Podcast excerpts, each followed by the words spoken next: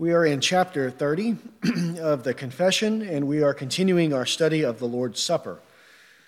The Lord's Supper. So, these uh, sections dealing with the ordinances that are delivered over to the church by Christ, that being baptism and the Lord's Supper. And so, we've been dealing with uh, aspects of the Lord's Supper. And last time we talked about the elements being uh, the bread and the wine and how those things are to be used uh, while we take the Lord's Supper.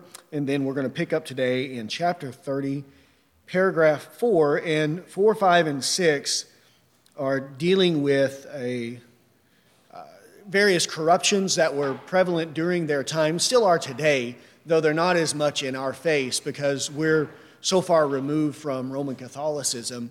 But we have to remember when this was written, it was just on the heels of the churches breaking away from the Roman Catholic Church. And so a lot of these things were on their mind. Uh, they were interacting with people. It was still very much a part of their consciousness. And so this is why they are dealing with these issues related to many false teachings and perversions that were in the Roman Catholic Church. So it's not that they just like to pick on Roman Catholics, though there's nothing wrong with that. Uh, it's that the Roman Catholics were on their mind because they were just coming out of this, uh, just coming out of it within the you know uh, you know the years before, and so it was necessary for them to uh, make make sure that they understood the proper teaching concerning these issues as it related to the false teachings of the day. Right, so that's what they're doing. They're teaching what accords with truth, and they're also refuting those who contradict it. That's what they're doing in the confession, teaching this is the true way, and then refuting what was false and wrong that was being taught in their own day, and this is the way that we have to teach as well. Right? We have to do this. I say that because we often get criticized for refuting those who contradict it. Right? We should just talk about what we believe and not talk about what other people believe, but you cannot be a good teacher, a true teacher of the Bible without showing what the Bible teaches, both in relation to the truth and in relation to lies and errors. And if there are errors and lies that are known and being spread throughout our own day, how can we not talk about those things? We have to address these things, even if it leads to criticisms from people. So let's pray, and then we'll begin our study today. Father, we come to you today, Lord, asking, uh, just as we read this morning from Psalm 119 Lord, for you to teach us. Lord, teach us your statutes today. Lord, give us the proper understanding of your word. And Lord, we pray that we would have the proper understanding of both baptism and the Lord's Supper. Lord, that we might practice these things in a way that is consistent with your will. Lord, not turning to the right or to the left, but walking in the straight paths of the Lord. So, Lord, teach us this today and show us, Lord, how we are to understand Lord, the Lord's Supper in the right way. Lord, that we would not fall into idolatry or to evil practices, as has happened, Lord, in many times and in many ways, and still happens in our own day as well. So, Lord, guard us from this, and Lord, help us to believe the truth, and it is in Christ's name that we pray. Amen. Okay, chapter 30, verse, or, uh, paragraph 4 says, Denying the cup to people, worshiping the elements, lifting them up and carrying them around for adoration, or reserving them for some pretended religious use, are all contrary to the nature of this ordinance and to the institution of Christ. Here, they're talking about various superstitions that existed within the Roman Catholic Church. Right? Denying the cup to people. Now, not denying it to profane people or denying it to those who are unrepentant, right? Of course, there is a, a guarding of the ordinance, but denying it for uh, unlawful reasons, denying it as a way of manipulating people and getting them to do what you want them to do, holding it over them as a way of milking them and getting money from them. We shouldn't do those types of things. Worshiping the elements, right? We should not worship the elements of wine or bread, bow down to them, pay homage to them, lift them up, carry them around uh, the, the church, you know, in the way that they do in the Roman Catholic Church. If you've ever seen a service, they lift them up and they walk around and they parade it around as if there's some uh, they make it into an idolatrous uh, show during this uh, thing that should be a simple uh, ordinance to build up the faith of the people. They make it into this elaborate, superstitious, idolatrous show in order to grip the people in such a way that they can usually get more money out of them. So, carrying these things around for adoration or reserving them for some pretended religious use, a pretended religious use, not the true religious use, but some pretended religious use. Right? All of these are contrary to the nature of the ordinance and to the institution of Christ. The nature of the ordinance is to build faith in people, to be a reminder and a proclamation of the Lord's death until he comes. It's for the help of our faith, and the institutions of Christ are to be observed in a simple way, a simple biblical way, and not for us to add show to these things, to add all this type of stuff in order to make it seem more holy, more reverent, more uh, exalted in the eyes of men. We shouldn't do that type of stuff. As you see, again, commonly in the Roman Catholic Church, the way they dress, the priest, how, you know, they have on their garb, they carry around their golden censers, they walk and they parade up and down with their hats on, and all these types of things as a way of trying to get the people to be bedazzled by the show, by everything that they see, even the way the cathedrals are built, the gold and all of the things that they fashion it with, so that people walk in and they think, oh, look at how holy this is. Look at how religious this is. Oh, this must be a very godly place, a place where God is found, because look at all of the stuff that we see with our eyes. But is that where God is found?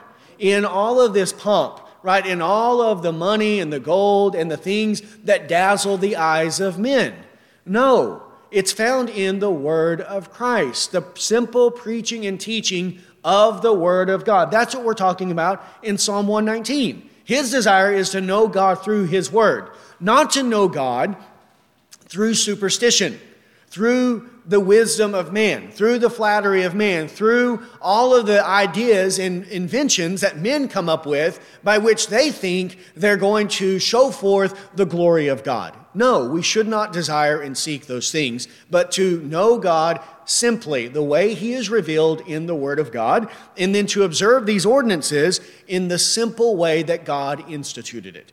Right? When Christ instituted this ordinance with his disciples, it was not filled with a lot of pomp. It wasn't filled with all of the types of things that they do it with as a way of getting and duping the people. So we should reject anything like that. It detracts from the nature of the ordinance as it was instituted by Christ, and we shouldn't do these things. Matthew chapter 26. So I'm not going to start wearing special uh, holy clothes to church walking around up and down the aisles, parading around, carrying the cup over my head, you know, having people bow down before me, before the cup, praying to it. No, this is all superstition, and it should be rejected. Matthew 26, 26. But this is the kind of stuff people love. People eat it up, right? They love this type of show, but it does not benefit the hearers at all. It doesn't help them in one way, shape, or form. 26, 26. While they were eating, Jesus took some bread, and after a blessing, he broke it, gave it to the disciples, and said, Take, eat, this is my body. And when he had taken a cup and given thanks, he gave it to them, saying, Drink from it, all of you. For this is my blood of the covenant, which is poured out for many for the forgiveness of sins. So here, there's not all of this show. He's not carrying it around, parading it about. He simply takes it, he blesses it, he explains it to them, and then he gives it to them and they partake of it. It's a very simple ritual, not filled with a lot of pomp and a lot of elaborate uh, things that are coming out of it. Also, Matthew chapter 15, verse 9.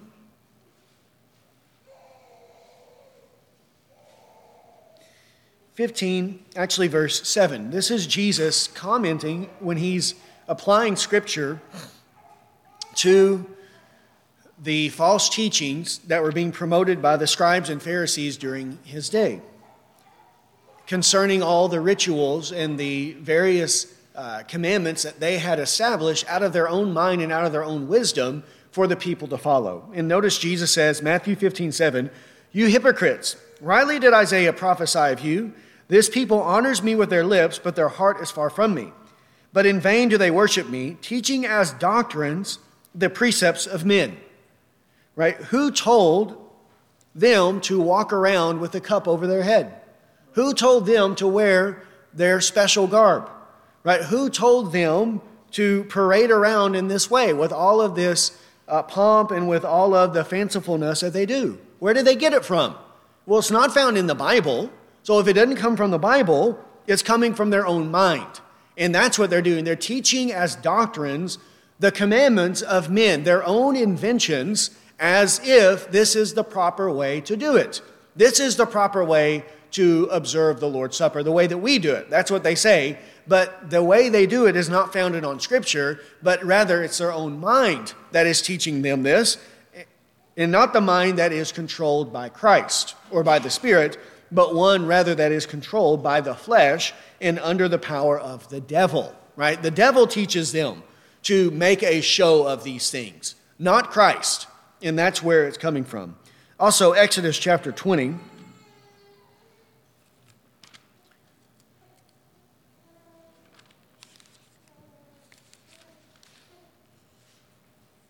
Exodus 20, verse 4 says, You shall not make for yourself an idol or any likeness of what is in heaven above, or on earth beneath, or in the water under the earth. You shall not worship them or serve them, for I, the Lord your God, am a jealous God, visiting the iniquity of the fathers on the children, on the third and fourth generations of those who hate me. So we are forbidden from making idols. Making idols of anything in heaven or earth or beneath the water under the sea or under the earth. We shouldn't do that. Even whenever the idol supposedly represents God. Even when we say, well, no, we believe in God, but we just have these images to assist us in the worship of God. This is what they will say. Or even if there is something that is legitimate, a true symbol that has been established by Christ, but you are leaving the commandment and adding human inventions onto that, you are committing idolatry. That is idolatry. Worshiping God in ways not prescribed in the Bible is idolatrous, and we must reject all idolatry, even if people say, well, we're doing it to help men, we're doing it to assist them, we're doing it to have more reverence for God. But again, at the root of all of this is that we don't believe the Word of God is sufficient. We do not believe that God Himself knows how to establish proper worship, that we need to add to it. We need to add human inventions, human creativity, human ingenuity onto the commandment of God to make it better. But that is the height of arrogance and folly to think that we can make an, an improvement on something that God has already established. God's word is perfect. His ways are perfect. There is no improvement to be made. So, whatever improvement man is making is not an improvement at all, but actually it's a detraction. And it's a detraction into idolatry. And even something good, something instituted by God, can be corrupted and polluted so that it is no longer true worship of God, but rather it becomes idolatrous and a stumbling block. That's what's happening in the Roman Catholic Church when they take communion. They call it communion, but it's not really communion. Right? It's communion with Satan. It's not communion with God. They are communing with the devil, with demons, with idolatry. This is what it is because they have polluted the institution with their own vain thoughts, and therefore it must be rejected. So we should not go to the Roman Catholic Church and we should not take communion with them, right? We shouldn't do that. No way. We, can't, we cannot do that because that itself would be to participate in idolatry. It'd be the same as going to a mosque and going to the prayer service with them. We can't do that, or going to the Mormon church and doing whatever they do over there, right? We cannot do those kinds of things. Okay, let me give you one more example of something that is, was good initially, but people corrupted it so that it became idolatrous. 2 Kings 18. 2 Kings 18, and in this case, Hezekiah, the king, is commended for what he does. This is a, a section of scripture that is describing for us the righteousness of Hezekiah and then giving examples of that righteousness. So it's not describing his sin, but it's describing his righteousness. 2 Kings chapter 18, verse 1 says, Now it came about in the third year of Hoshea, the son of Elah, king of Israel, that Hezekiah, the son of Ahaz, king of Judah, became king. He was 25 years old when he became king, and he reigned 29 years in Jerusalem, and his mother's name was Abi, the daughter of Zechariah. He did right in the sight of the Lord according to all that his father David had done. He removed the high places and broke down the sacred pillars and cut down the Asherah. He also broke in pieces the bronze serpent that Moses had made. For until those days, the sons of Israel burned incense to it, and it was called Nehushtan. He trusted in the Lord, the God of Israel, so that after him there was none like him among all the kings of Judah and among all those who were before him. He clung, for he clung to the Lord, and he did not depart from following him, but kept his commandments, which the Lord had commanded Moses. So here, for our intention, is verse 4. Verse 4 the bronze serpent, the bronze serpent that Moses made when Moses made the bronze serpent, was it sinful? No, it was not sinful. It was because of the sin of the people, but Moses making the bronze serpent was the command of God. God is the one who told him to make it, and then it had a proper use. A proper use during that time when the fiery serpents had broke out among them, that those who were bitten, if they looked to the bronze serpent, then they would be healed and they would not die. So God is the one that commanded Moses to make the bronze serpent. Moses made it, and then it had a proper use at that time. But notice what they're doing here. Are they supposed to burn incense to the bronze serpent? Of course not. And this is hundreds of years later. Right? Moses is about 1400 AD, and this would be uh, around maybe 8 or 700 AD. So we're talking hundreds of years later. This item that is a part of their history, a part of their religious history, even. The bronze serpent made by Moses. Yet, what does Hezekiah do to it? He chops it to pieces because the people are committing idolatry with the bronze serpent. Contrary to Moses, contrary to God, this is what they're doing. And so Hezekiah puts a stop to it, and he's not sinning when he does it. He's doing something that's good and right. So here is an example of someone taking something good that was given by God that had an intended purpose, and then they are corrupting it and polluting it and using that good thing to commit sin against God. And so Hezekiah has to put a stop to it. That's the same thing going on in the Roman Catholic Church in regards to the Lord's Supper.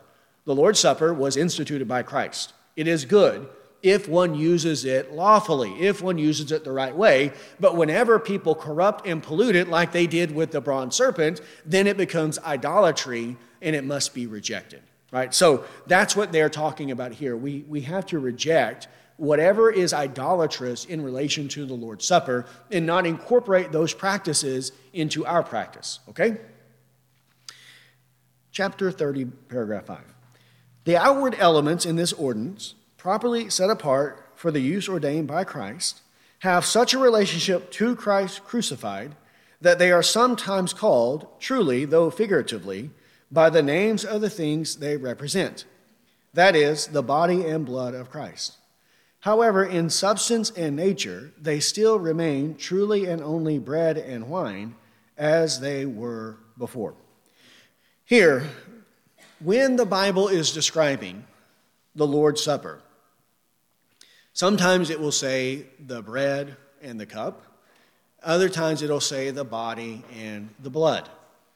When it calls the bread the body, and when it calls the cup or the wine the blood, it does not mean so literally. It doesn't mean that the actual elements that are before us have somehow magically been transformed into the actual blood of Christ and the bread into the actual body of Christ, so that what I put into my mouth is actually the very body of Jesus Christ, and what I drink out of the cup is actually the very blood of Jesus Christ. Now, we might say, well, this is ridiculous. It is ridiculous. However, this is what the doctrine of the Roman Catholic Church teaches is that when the priest prays over the elements of wine and bread, that those elements actually become the blood and the body of Christ in a mystical, spiritual way, right? In a way where, yes,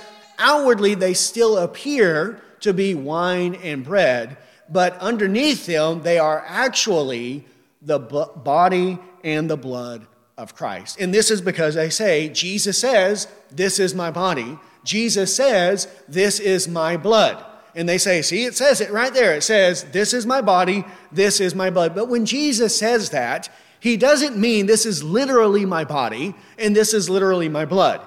He means it in what way? Figuratively, in terms of what it represents. This bread represents, it is a picture or symbol to you of my body, which is given for your sin. And this cup, this wine, represents for you my blood, which is shed for the forgiveness of sins. So even though it says, This is my body and this is my blood, the obvious interpretation is that he means it in the sense of representation. These represent, figuratively speaking, they are the body and the blood of Christ, though literally they remain bread and wine. They don't uh, convert and they're not changed in some mystical way into something else so that they become the actual body and blood of Christ. But this is what the Roman Catholic Church teaches, right? This is what they teach, literally. I'm not, I'm not making it up. 1 Corinthians chapter 11. It is contrary to the clear, simple, plain reading of the text. 1 Corinthians 11 27.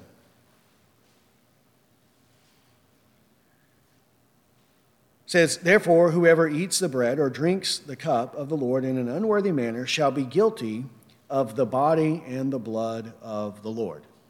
Right there, they would say, Look, see, it says, You're guilty of the body and the blood of the Lord. But in verse 27, he says, He doesn't say, Whoever eats the body of the Lord and whoever drinks the blood of the Lord. Right? If those things are literally transformed into that, then why is he still calling it the bread and the cup, right? He's doing that because they are literally bread and cup, but they represent the body and the blood of the Lord. And you take them in an unworthy manner, then you are guilty of polluting and profaning the body and the blood of Christ because you are taking of something in this way, right? In an improper and an unholy way. Also, another passage for us to consider concerning this would be Exodus chapter 7.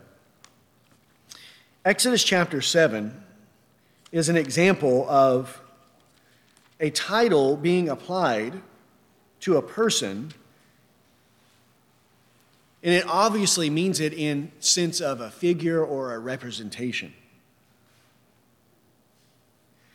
exodus chapter 7 verse 1 it says then the lord said to moses See, I make you as God to Pharaoh, and your brother Aaron shall be your prophet.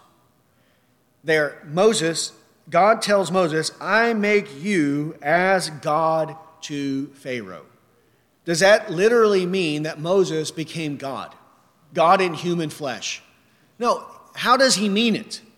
In the sense of Moses is representing God to Pharaoh, right? In that sense, he has become a god to Pharaoh because what Moses says to Pharaoh represents the very mind of God because Moses isn't speaking his own ideas to Pharaoh, but he's speaking the word of God to him. And in that way, he became as God to Pharaoh. Not that Moses literally became God or that he was transformed into a deity and was a God in that way to Pharaoh. Moses remained a man. He was simply a man. He always was a man, but he represented God to Pharaoh. And in that way, he was as God to Pharaoh. And in the same way, the bread and the cup are as the body of Christ and as the blood of Christ to us, in that they represent those things among us. They are figures of that. And that's the way that we should understand it. Okay, then number six, paragraph six. Here's the doctrine. The doctrine, commonly called transubstantiation, teaches that the substance of bread and wine is changed into the substance of Christ's body and blood by the consecration of a priest or some other way. This doctrine is hostile not only to Scripture, but also to common sense and reason. It, it destroys the nature of the ordinance and has been and is the cause of many kinds of superstitions and gross idolatries. So, there, the doctrine, as it is described by the Roman Catholic Church, the official doctrine of the church, is called transubstantiation. And transubstantiation teaches that the substance of bread and wine is changed into the substance of Christ's body and blood by the consecration of the priest. So it is before just bread and wine, but when the priest consecrates it, it is transformed by a miracle into the body and into the blood of Christ. So that whenever the participant partakes of the Lord's Supper in the Roman Catholic Church, according to their theology, he is actually eating the body of Christ, the literal body of Christ, and actually drinking the literal blood of Christ. Right? This is what they believe is taking place. And this is why the Roman Catholics have such a perverted view of the Lord's Supper. That it is the centerpiece, the Eucharist is the centerpiece of all of their theology. Because whenever uh, if you go into their churches, front and center in the church is going to be the Lord's table, where the Lord's Supper is going to be served. And this is why in all of their meetings they always participate in the Lord's Supper because when the participant, when the worshiper comes and participates in the Lord's Supper, he is literally eating the body of Christ and literally drinking the blood of Christ. And the more body of Christ you get into you, and the more blood of Christ that you get into, the more grace that you're going to have from God whether you understand anything of what is going on, which has been the case for many times and still in some churches today. But during the time of the Reformation, even in the parts of Europe, the parts of the world where the people, the common people, did not know the Latin language. Latin was the official language of the Roman Catholic Church. And the services, the Mass, would be performed in Latin even though none of the people spoke or understood Latin. But this is what everything was done in. It would be like me getting up, not that I could do this, but it would be like me getting up and doing the whole service in a language that none of you knew. How is that beneficial to anyone? But they would say it doesn't matter if the people know and understand what's going on, because all that matters is if they eat the body of Christ and if they drink the blood of Christ. And if they take communion, they're going to receive the grace of God because they're literally ingesting into their body the body and the blood of Jesus Christ. And this is where the grace of God is found. And this is what they were doing for many, many years. The whole service would be, and even in some traditional churches today, Roman Catholic churches, they still will conduct their services uh, in Latin. In Latin, even though the people it's not even a, a, known spoken language anymore in terms of it being used uh, modernly in countries. But this is what they're doing in those traditional churches, and this is what was going on during the time of the Reformation. Again, it doesn't matter whether or not people know or understand anything of what is going on. All that matters is simply taking it, you'll receive the grace of God. And if you take it, you'll go to heaven. That's what they believe, and that's what they're teaching. So eventually you'll get to heaven as long as you are participating and regularly taking the Roman Catholic Mass. Whether you understand it or not, none of that matters. All that matters is if you are eating the body of Christ and you're drinking his blood, then you're going to make it to heaven. Now, what this does is it gives the church extreme power over the people. Because literally, if they bar you from the Lord's Supper, where are you going to go? You're going to hell. So you better stay in their good graces and if you don't, give them some money, then they might kick you out, and then you're not going to go to heaven. So it gives the church great power and influence over the people. And that's the way it was being used for many years to milk the people out of money, right? To get them and to hold them in this type of fear to stay in the good graces of the church, and that you did that by giving them money and doing those types of things. So it's no good. It's no good at all. Also, this is just a, a side point. The reformers, they used to make fun of the Catholics because in, in many of the Catholic churches, the priests during the time of the Reformation, they didn't know Latin either. They just knew enough to be able to perform the service, but many of the priests were themselves uneducated. They were ignoramuses, but they were just put in those positions because uh, rich people would buy these various bishops, uh, they would buy an area of land from the Roman Catholic Church. They would give money to the church, and then the church would make them the bishops over these various areas, these territories of land, and then they would get income from those areas. Well, you can't be the bishop in four or five different towns. You can only be at one place at one time because they're not God. so, what they would do is they would then train some ignoramus and they would send them to the various towns, and then they would be the ones that would perform the service. And many of them did not know Latin because they had not been properly educated. And then when they would get up and do the service, they would not be saying the words correctly. They would be fumbling around this and that. And so the reformers would make fun of, make fun of them because they, the, the, even the priests weren't doing it right. But again, none of it matters because as long as you're taking the Lord's Supper, you're getting the body of Christ in you, you're getting the blood of Christ in you, and you're going to make it to heaven someday. So they are saying, in no way, shape, or form do we believe this. When we take the Lord's Supper, it is bread and it is wine.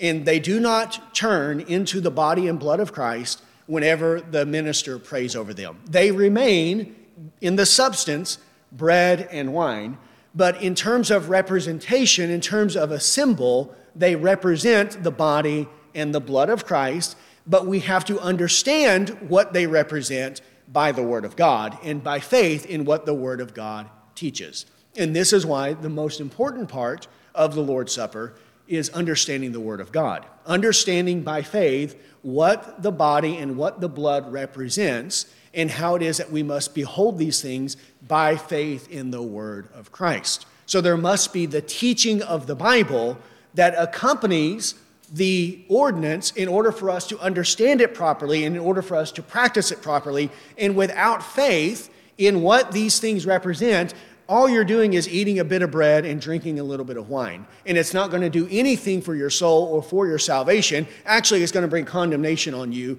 unless they are received by faith, right? We have to have faith, and faith always comes from hearing, and hearing by the word of Christ. So, the most important part in the Lord's Supper is the teaching, the teaching, the reading of Scripture that shows us and teaches us what these things mean and how we ought to have faith and believe these things. They also say here this doctrine of transubstantiation is hostile not only to Scripture, right? It is contrary to the Word of God but also to common sense. Right? Isn't this nonsensical? Isn't it insane to believe this? Right? Common sense, reason, it destroys all of these things. So we should not hold to it. Even common sense should tell us that this is not the body and blood of Christ. It's ridiculous, right? It's ridiculous. This is also why, if you've ever been to Roman Catholic Church, they will, the priest at the end will drink all the wine because it's the blood of Christ, and you can't let one bit of it spill. You know, also the bread all has to be eaten because it's the body of Christ, and you can't throw it away or you can't do anything else with it. All of it has to be consumed because once it's consecrated, it becomes the body and blood of Christ, right? The body and blood of Christ. And we don't want to waste those things, is what they would say. So it's contrary to scripture, common sense, reason. It destroys the nature of the ordinance and has been and is the cause of many kinds of superstitions and gross idolatries. It is idolatrous because it makes it into something God never intended for it to be. And it gives to it a weight and a, an ability that the Bible says it doesn't have the ability to convey, as if you can simply be saved by eating the bread and drinking the cup. It, it's putting your faith in the bread and the cup instead of putting your faith in what the bread and cup represents, which is our Lord and Savior Jesus Christ. So it actually it detracts from Christ and instead places the focus on the ordinance which is supposed to represent Christ. This is the same as Mark chapter 7. You have a fine way of rejecting the commandment of God. You reject the commandment in order to st- establish your tradition, right? They establish the tradition because they say they love the commandment, but actually their tradition takes away from the commandment. And this is what they're doing as well. They say that they're doing this because they love Christ, but in doing it, they're actually ter- turning people away from Christ, from trusting in Christ, and telling them to trust in rituals, rituals that cannot save the hearers. Acts chapter 3.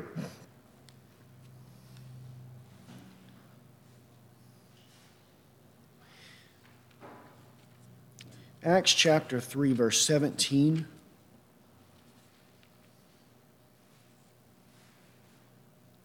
Acts 3:17 says, "And now, brethren, I know that you acted in ignorance, just as your rulers did also. But the things which God announced beforehand by the mouth of all the prophets that his Christ would suffer, he has thus fulfilled.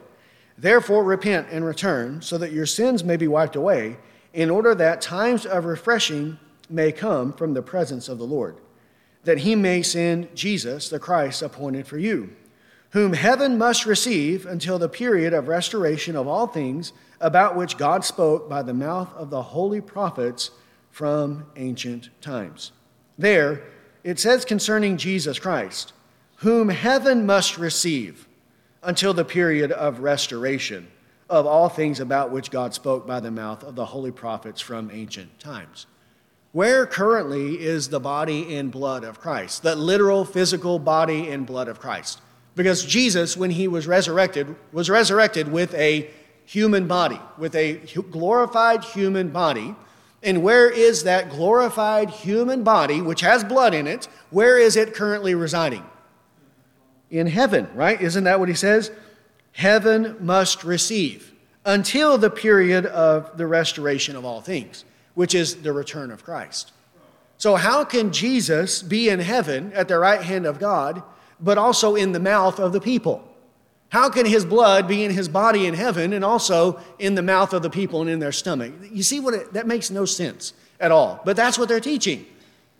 How does this happen? How does it become the body and the blood of Christ when the Bible tells us that Jesus is at the right hand of God? But they're saying, no, he's at the right hand, but he's also here in our cup. And he's also here in our bread that is there on the table and that you're going to eat. Then you're going to digest it. Anyway, there's all sorts of implications that go into that, right? Of what they're saying about the body and blood of Christ. See how profane this is and what it does to Christ? Yeah, it's horrible. It's a horrible, horrible thing. 24, Luke 24, verse 6. He is not here, but he has risen. Remember how he spoke to you while he was still in Galilee. And then 24, verse 39. See my hands and my feet, that it is I myself. Touch me and see. For a spirit does not have flesh and bones, as you see that I have. He is not here. His body is not here. Right? That's what they're talking about. And he has that human body still. That's what he's saying. This is after his resurrection. Touch me and see. Right? It's my hands, my feet. A spirit does not have flesh and bones as I have. Well, his flesh, his bones are in heaven at the right hand of God. So, how can they be here at the table of the Lord? In what way? In the sense of representation, but not literally, as the Roman Catholics falsely teach. Then also, 1 Corinthians 11, which we read before, we'll read it one more time 24 and 25.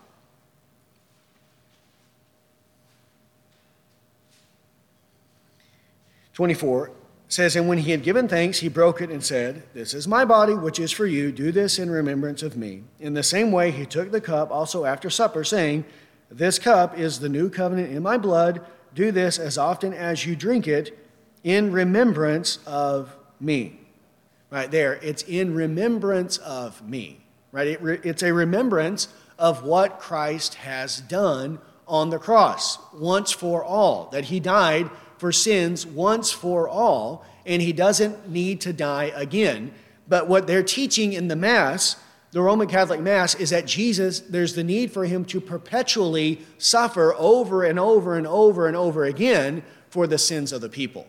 But that's not what the Bible teaches. He died once for all, and what we're doing in the Lord's Supper is a remembrance of his death once for all for the forgiveness of sins. So it goes along with that corruption as well that they are teaching. So, in this way, then, the bread and the wine represent. They represent, they are figures that are symbols, illustrations, pictures of the body and the blood of Christ. But in no way, shape, or form do they actually transform mysteriously, magically, however it is, into the literal body and blood of Christ. So that we are ingesting his actual body and blood when we are partaking of these things. No way. This is idolatrous, it is evil, it is from the devil, and we should have nothing to do with it. And it leads to many, many false practices. It leads to a false confidence in the people because, I mean, if I've got the body and blood of Christ in me, I got nothing to worry about, right? And I can go and live in sin, which is what you often see in many Roman Catholic people. They live in sin and then they just go and they'll take Mass and they'll go to confession and, uh, and then the priest absolves and wipes all their sins away. And then what do they do? They go sin some more. And they just do that over and over and over and over again throughout the course of their life. They die, they go to purgatory, and a, you know, a couple of 10,000 years later, they get into heaven. And it all works out great in the end. We're all going to make it. But this is not good, and we should not follow it. We should reject it, have nothing to do with it. And if you have friends or family that are Roman Catholic, then talk to them about these things and tell them that this is no good and you need to get out of that church and go to a church that teaches the Bible. Like Christ Reformed Church of Shawnee. You could tell them to come here with us. We'll teach them the Bible and who want to worship and follow God in the proper way. So, this is what we should do, and we should reject anything that is contrary to the sound words of Jesus Christ. Okay, let's pray, and then we will be dismissed. Well, Father, we thank you for your word, and Lord, how your word does teach us, Lord, how it is that we should worship you in the proper way. Lord, not with superstition, Lord, not according to human inventions or ingenuity, but Lord, according to your simple word. Lord, you are the only one who can establish true worship. Lord, if men are going to worship you in a way that brings glory and honor to you, Lord, it must be by your own rule. Lord, by what you reveal, and Lord, not according to our own whims or our own mind or imagination. Lord, when we bring human invention, Lord, into your worship, Lord, we corrupt it, we pollute it. Lord, it no longer is pure in your sight, but rather it is vile and sinful. Lord, it becomes evil and detestable in your sight. And so, Father, we don't want to participate in these things. But, Lord, we want to worship you in the proper way. Lord, with humility, Lord, simply, humbly coming before you. Lord, opening your word, and then, Lord, practicing whatever you call us to practice according to your own revelation. So, Father, I pray that you would teach us these things and that we would be careful, Lord, to guard our steps, Lord, to guard our minds, Lord, to guard the practices of our church. Lord, so that we do not go into idolatry or superstition, but rather that we worship you according to the book in a way that is pleasing in your sight. Lord, may we have a correct and proper understanding of the Lord's Supper, Lord, and of baptism, so that we practice these things correctly, and Lord, not according to our own imagination. And Lord, keep us from error, and Lord, help us to have the boldness to speak up Lord, and to speak out concerning that which is false and evil. And Lord, if we have any friends or family that are in the Roman Catholic Church, Lord, we pray that you would give us the courage and the love, Lord, to talk to them and, Lord, to help them come to the right understanding. So, Lord, give us this mind, and Lord, may we be faithful to you in all things. And it is in Christ's name that we pray. Amen.